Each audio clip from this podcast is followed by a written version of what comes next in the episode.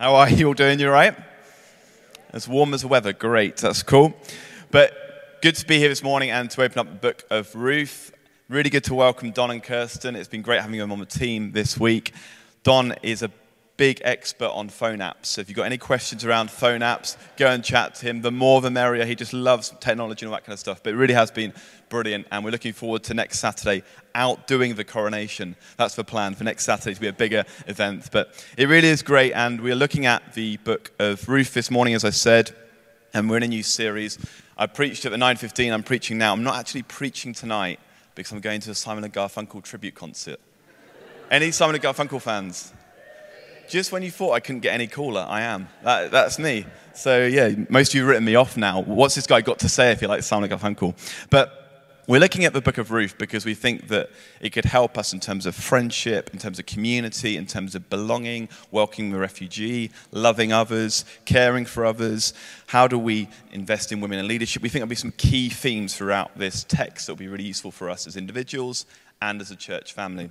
And I guess it's worth saying that our hope, of course, is to teach in some stuff that we think will be helpful and specifically useful for us where we are in this time in history. But we'd encourage you to be open to what God does want to say to you, and we want to be open to His Word speaking to us afresh every Sunday. And we'd encourage you in your own time to also look at this book and to ask, what is God saying to you? What is God saying to us? What is God saying to your community? How can this enrich your life and our church?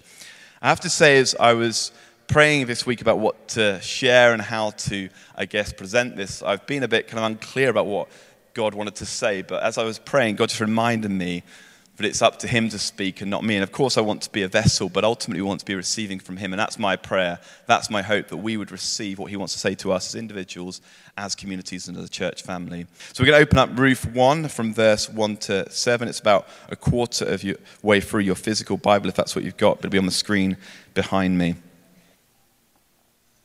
Ruth 1, verses 1 to 7.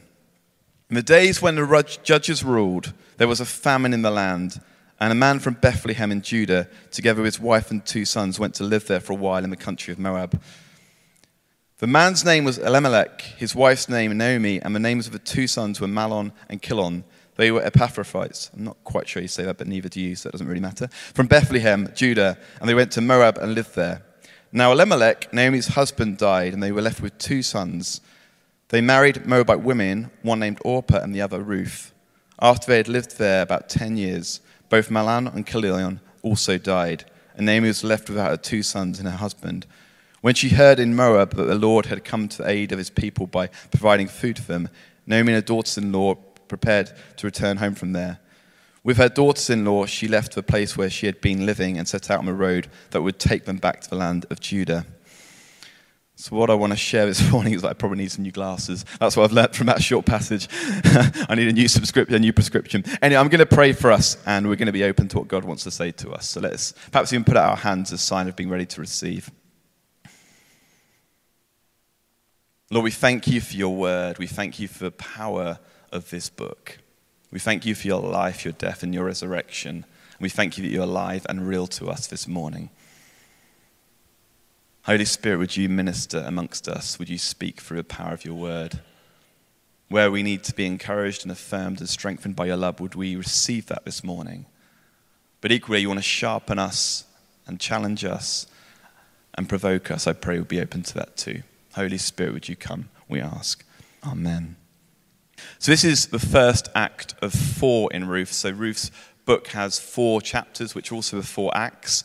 And this is like a teaser meant to, meant to kind of entice us to know more, meant wanting to help us get grip to what's going to happen, helping us to understand a bit of the key themes and headlines. And the desire is that we're kind of just desperate to know more, to desperate to read on. It's a drama and it unfolds. And the purpose of these opening few lines is that it sets the scene. It gives some headlines, it underpins some of the key themes and topics, but it also helps us look at the kind of stuff that's coming up and saying, actually, I want to know more, I want to unpack this further. And as we read this, it's written in a kind of Jewish style, which is called Midrashic. And the purpose, as it was known, was to read this and to read it in a way that's open to imagination, open to interpretation, but also open to application. It's meant to be read in community. It's meant to be read in a way that's open to God speaking afresh. And that's what we want to do, to recognize it's alive and living amongst us.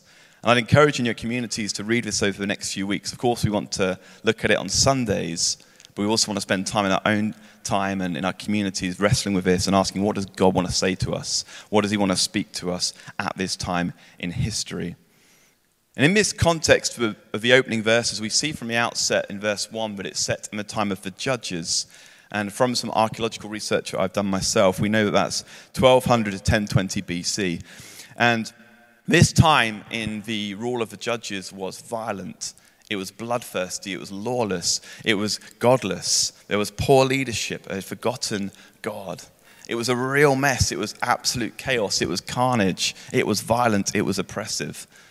My son Jensen, who was here a few moments ago, he's nine, and he's been recently reading his Action Bible two pages a day. And when he gets to Judges, he showed me last year, he's like, I flipping love this, Dad. All that violence, all that action, all that death. That's not really what we want to focus on, but it's pretty bleak, it's pretty hopeless, it's desperate, it's without leadership. It's a really bleak time in the history of God's people. And we see that alongside this, alongside this story which would make Game of Thrones look tame, we see there's also a famine from verse 1. And ironically, Bethlehem was known as a place of the house of bread. So to go through a famine was a deep problem to be held. And we see throughout Scripture that Abraham, Moses, Joseph all had famines as part of their story to see God's provision, to see God's timing, to see God at the heart of their communities and at the heart of their journey. But famines also, as we know from Deuteronomy, can also be an indicative sign in the Old Testament of God's judgment. We don't know if that's the case for this story. We don't know if it's particular true of the story of Ruth, but it can be a sign of God's judgment. So we have the lawlessness and the brokenness of a culture in Judges. We have this context alongside a famine. And then what we see is that the family fled to Moab. And we need to understand that the people of God and the Moabites hated each other. They neighbored each other, but they were at conflict with one another. They gave each other less opportunities. They were speaking badly of each other. They bullied one another. There was a real sense of just rivalry between these two areas. They did not get on. So they moved to Moab and things didn't get much better. We see from this passage that Naomi lost her husband and then 10 years later lost her two sons. Imagine the heartache and the pain that she was experiencing. Imagine the brokenness, the bleakness that was around her. Imagine how desperate things must have felt. And understand that her son's dying wasn't just the loss, the tragic loss of her children, it was also loss of the family line, the bloodline, the inheritance, the estate, the family name. It was really bleak and desperate. That's the scene that we're looking at this morning. That is a setting. It is desperate in this place, God does his work, we'll see. But it was bleak, it was desperate. And what I want to suggest this morning is a few kind of key themes, as I say, in this first act that are unpacked further throughout the next three chapters. It's just a few things that will help us in the next few weeks live in a different land, live in a complex world. As we think about God's people having to survive in this land, this particular family having to flourish in this brokenness and bleakness, what can God say to us this morning about how can we live in a time that can be, if we're honest, godless, if we're honest, pushing God aside in our culture? What can this mean for us? I don't want to preach doom and gloom, but I think it's obvious that we look around and there's a lot of hopelessness, a lot of people saying, actually, I don't want anything to do with Jesus anymore. How do we respond? What can we learn from this book about how we posture ourselves? How do we live and act and love Jesus through the storms of life when things feel bleak and oppressed? I never forget when I was at secondary school, at Burnham Grammar School in Slough. Slough is where the office is set. That is our one claim to fame. And the office is superb. So if you like Simon and Garfunkel in the office, you and I can be pals. But when we had the Gideons visit our school assembly, they came and gave the Bible. I've still got mine, it's upstairs. I can even show you after if you want, and I've highlighted it and used it many times. The Gideons gave out Bibles. I never forget looking out the coach window and seeing our playground just covered in these red Bibles. Just covered in the red Bibles. Students just chucking them everywhere, and the teachers just ignoring it.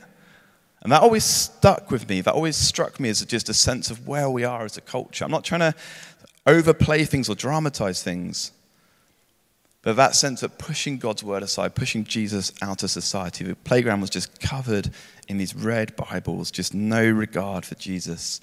And if we look in our different contexts and different research, we see that church attendance is perhaps on decline in the UK and the West. We see that we're increasingly an anti Christian culture. What does it look like? How do we posture ourselves? I was chatting to a friend of a friend. My friend is a Christian. They were chatting to a non Christian friend.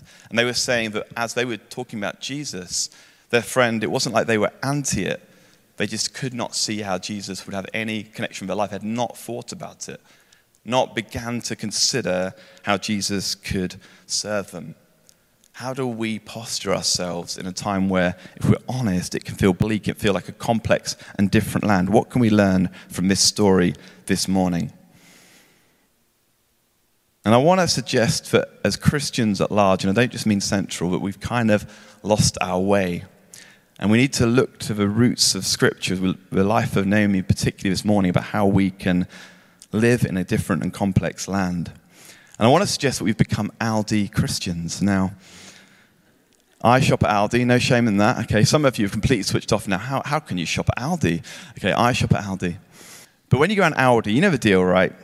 You get your tin of beans and your eggs and your flour and your bottle of milk or whatever it is. And then you go to the middle aisle, and it is impossible to walk past the middle aisle without getting a garden gnome, an inflatable canoe, screwdriver set, and a body warmer, whatever it is. You kind of get all that stuff. And then you get to the till, and you're at the till, and you're there and the cashier is sending stuff at you so fast, unless you're like an international wicketkeeper, you've got no chance. You're trying to sort of catch it coming at you. It's really fast, and you sort of all come in, and all this stuff is damaged in your bag, and the boiler suit is on the cream, and the other thing has crashed the eggs, and it's all absolute chaos. It's all frantic, and it's all too busy. And I kind of worry that we've become like that, that in our society, trying to respond to what Jesus wants to say to us, things coming at us thick and fast, we're confused, we're frantic, we're almost cheapening what we do. No disrespect to Aldi, we shop there. But how are we responding at this time? How are we taking a step back and saying, we want to posture ourselves like this? We want to serve Jesus at this time and trusting that He's always bigger, always more able than anything we would face. So I want to suggest three keys this morning, three things that we see in this passage and we see them throughout the book of Ruth that will help us as we live and respond to the concerns and challenges of our time. First, I want to suggest we need to look up, not down. We need to look towards Jesus and not to the problems surrounding us. In verse 1, it says, A certain man called Elimelech. Now, we need to understand that this is in the setting of the macro context, the meta narrative of Scripture. It's journey of Scripture. You have the creation, you have God's people in, enslaved and escaping slavery, you have the God being given the law to the people through Moses. We have the judges and the kings and all this stuff. But in this particular story, we zoom in to a particular family, to a certain man, to a certain family. Right from the outset, the writer of Ruth is determined to help us understand that God works through people, through individuals. God's redemptive purposes so often come through people, in this situation, a very ordinary family.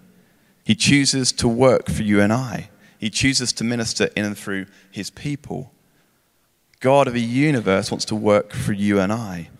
I was reading this week Andrew Murray's book called Abide in Me. It's a brilliant book, quite a challenging book, but a brilliant book.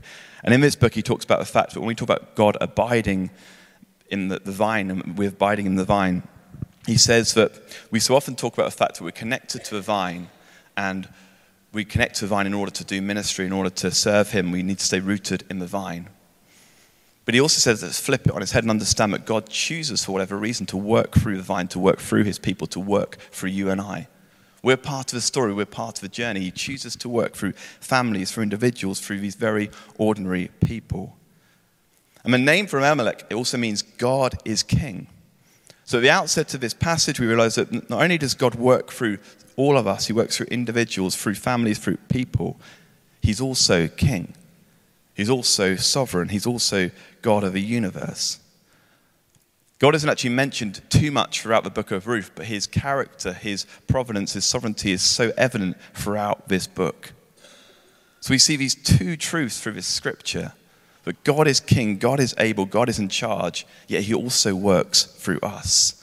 We look up to him and not down to the problems around us. We trust that he's able to work in and through his people. As a senior team, we went up Blackford Hill this week and we're praying for our church. And Don just shared, he felt actually significant for this morning was Psalm 121. I lift up my eyes to the mountains. Where does my help come from? My help comes from the Lord, the maker of heaven and earth. We look up to God for his perspective, for his insight, for his direction, for his vision, his purposes, not what's going on around us. It might look bleak. Our personal lives might look bleak. Our situations at our workplace might look bleak, but somehow we get above it and look to him and have faith in him. Faith, in essence, means through the pains and struggles and brokenness, we keep going, we keep trusting. That's what faith means to keep putting our faith and trust in Him, regardless of how broken and desperate things feel. And we also see in this story that faith leads to faithfulness. Our faithfulness to keep putting one step in front of another, to keep going in spite of the problems around us. We see this in Naomi through the storms of life, through real hardship, kept going, resolve and perseverance. We see that throughout this book, God's people putting one foot in front of the other, keep going amidst the storms, amidst the challenges. Our challenge at this time perhaps is to stand still and to trust God, to be faithful regardless of how our feelings are and what's in front of us. One of the challenges for the church at this time is that we're so used to having five, ten year strategies, but all the experts will tell you that actually most businesses aren't doing that anymore because it's just so difficult to plan. But what we're called to do is not sexy, it's not attractive, it's to be faithful, to trust in Him, to be steadfast, to be resilient, to keep trusting in Him, to change things, to do His work through His people, but to resist and stand firm in the good news of Jesus, to resist and stand firm in the faithfulness and hope we see in Jesus. There's a Chinese proverb that says, A man standing in the river is still doing something not moving forward, but resisting. We're called to do something by resisting, standing still, being increasingly pressing into Jesus, trusting Him, being faithful to Him. We look up and aren't shaped by the world around us. We don't give in to the temptations and challenges around us. We continue to stand firm in Him. We continue to look up to Jesus and base our values and worldviews on what we see in Him, not what we see around us. We serve a different kingdom and follow a different King. We look up to Him and our uh, paths are guided by Him and His ways and His purposes and His plans. When things look bleak around us, there's always hope and strength as we look to Him. No matter how bleak and desperate and barren your situation is this morning, there's always hope and strength to be drawn from from Him. We look up and not down. The second thing I want to suggest we see and is important for us at this time is we look out and not in. Such a key theme in this book is how we love and serve others of different ethnicities, of different backgrounds, of different religions, of different contexts. We see in verse 4 that the sons married Moabites and understand that this would have been frowned upon because the two cultures hated each other, as I said. They might have been ostracized, they might have been given less opportunity in the workplace, they might have had a struggle for opportunity. And then we see Naomi stood with her family, stood with her daughter in laws, despite them being Moabites. We see an obvious sense of a family from different backgrounds and different contexts coming together, showing kindness and love towards one another. In this book of Ruth, we see a word, hesed, that means kindness of God. And this is key throughout the book because it talks about the fact we're called to be kind to one another. We understand that. We're called to love each other. We're called to care for one another, absolutely. But this word means more often than not, you're called to love people from beyond your bloodline, beyond your context, beyond your community. How are we loving and journeying with people who are different to us? How are we sharing our lives with those from different cultures, different contexts, different backgrounds? Years ago, I went to South Africa and we took a group of young people, Adele and I, and I was actually foreman of this building a house, which is laughable because I can barely bleed a radiator. But we were there in South Africa, and before we went, we were asked to read a book by Desmond Tutu called There's No Truth Without Forgiveness. And this is a story about how in South Africa, there was, as many of you all know, just years of hatred and violence and oppression between the different races and the different colors of skin.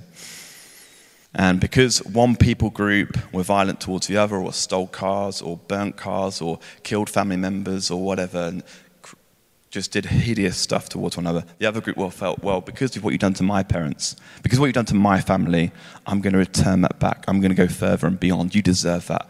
And constantly just led to one color and race fighting against the other color and race, and it just got horrible and messy, as many of you will know. But what he says is that the first act has to be about forgiveness. The first act has to be about understanding each other's story, listening to one another, learning their journey. Before we can move forward, he says, they have to understand their story. There has to be forgiveness. There has to be breakthrough. If we keep fighting back, if we keep retaliating, it'll only get worse. How are we posturing ourselves so we can learn from others, so we can experience the life and context of different people? And understand that even though this is bleak for Naomi, she doesn't get off the hook. Her life is in absolute turmoil, but there's still an expectation to love others beyond her own skin color and people group. And we want to commend the work of Sanctuary that Tricia and others do this morning, who are brilliant, just welcoming the refugees. We have a responsibility to love others in your community, in your life, are you hanging out with people who are just like you? Am I spending time with people who are just like me, who think similarly, who look similarly, who act similarly to me? If so, I need to think about how I can learn from others, how I can bridge the gap into other cultures. How can I look out towards others? How can I really love my neighbor? How can I really love my neighbor of different religions, of different contexts, of different backgrounds, of different stories, of different experiences?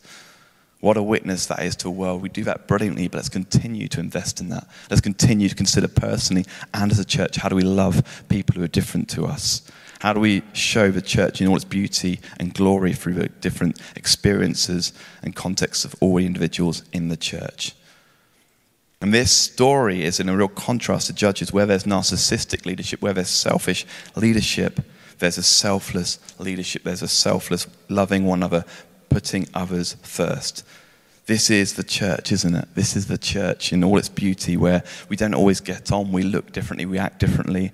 Why else would we be here Sunday morning? Look around. Why else would we be hanging out this morning? But that's the beauty of the church to understand each other, to forgive one another, to value different experiences and expertises in this room. Recently, I think there's been a rise in investing in our personal families and the nuclear families. I don't want to suggest that's wrong, but I do worry that that's been at the cost of investing those who are different to us, to those who are outside, the extended family. What we see in Scripture, even in the life of Jesus, is the extended family, those who are all sorts of walks of life, different cultures coming together and being family together, a renewed family. How do we look out and not into our own needs? How do we constantly look out to love others and serve others regardless of our own brokenness and bleakness? Perhaps this morning you're looking for other people to love you, but perhaps God's calling you to love others and to be restored in and through that purpose. How do we look out and not in? And finally, I want to suggest we need to look forward and not backwards. As I said, things had been bleak. But we see in verse 7, amidst all the pain and heartache and anguish, a glimmer of hope. This famine might just be coming to an end. It looks like God is going to come through. It looks like He does care. It looks like he's going to provide. There is a hopeful future. And it's deliberately leaving us on a cliffhanger, but it looks like things are turning a corner. There's whispers of his provision and goodness. There's whispers that he might just be on the throne. There's witness. There's whispers of things just turning a corner and saying that things will not necessarily look bleak, but we hope and expectancy from God coming through. And that's how so often we have to sit with the faith and expectancy of what God wants to do in and through his people, but also things around us looking often bleak and difficult. Naomi heads back to homeland. What faith in God? Was God going to allow her to go for another unsettled season? Was this going to be more pain and struggle? Was this going to be more hardship and upheaval? upheaval? Is God going to turn up for her? Is this going to be another season of difficulty and trauma? But this is so often our story. When things look bleak and dangerous and difficult around us, we have hope in Jesus to turn to Him. When things look bleak and desperate, we have hope in Him. In this passage, we see that the barrenness of the family, the, term in verse 4 is dwelled there for 10 years. And That would refer to the fact that 10 years was understood to be the time when, beyond that, you couldn't have children, according to this kind of understanding of the Jewish culture.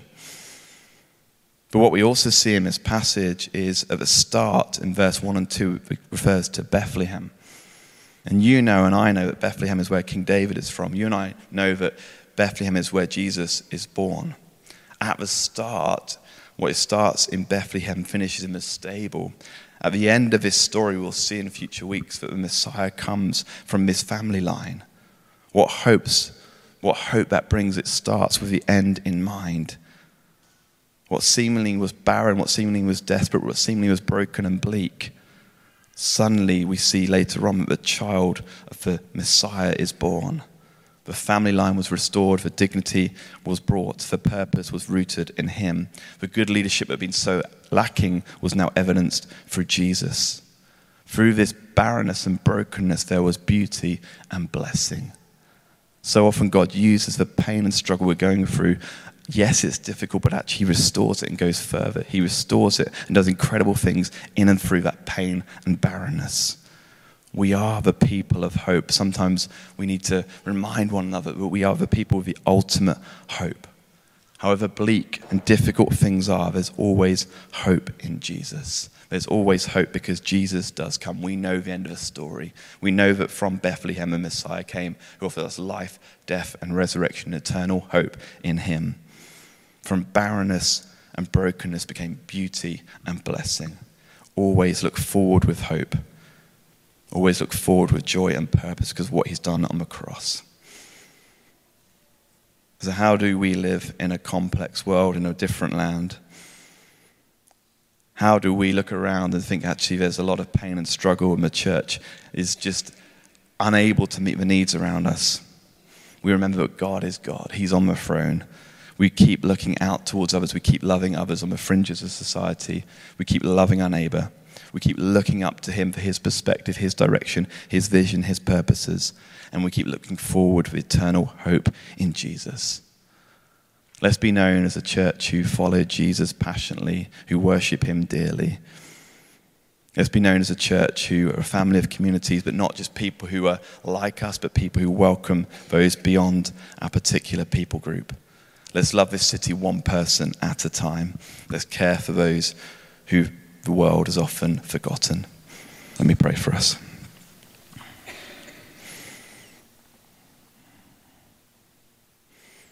Father, I'm aware that there was a lot in that this morning, a lot of different thoughts, but we just want to receive what you might want to say to us this morning. What is it that you are encouraging us to step into? How are you sharpening us? How are you shaping us? But Holy Spirit, we pray that we would be a church, individuals who look to you for your perspective, for your vision, for your priorities. We look up and not down, but we look out and not in. We thank you for all the fantastic ways so many people here this morning look out to others, but we pray that that would increase. We pray that we'd be known across this city as the church who really loves, alongside many other churches. And we pray that we'd look forward with eternal hope in you. For those of us perhaps this morning who things just feel bleak and desperate, would they have a new revelation of your goodness and hope that we have in you? For people this morning who are just at their wits' end, would they have a refreshed vision of who you are and a hope in you? Would they be restored and strengthened by that this morning? Even though things before them might look difficult and painful, I pray that there be a renewed hope and strength because we look forward and not to what's around us. Holy Spirit, come and minister, we ask. Amen.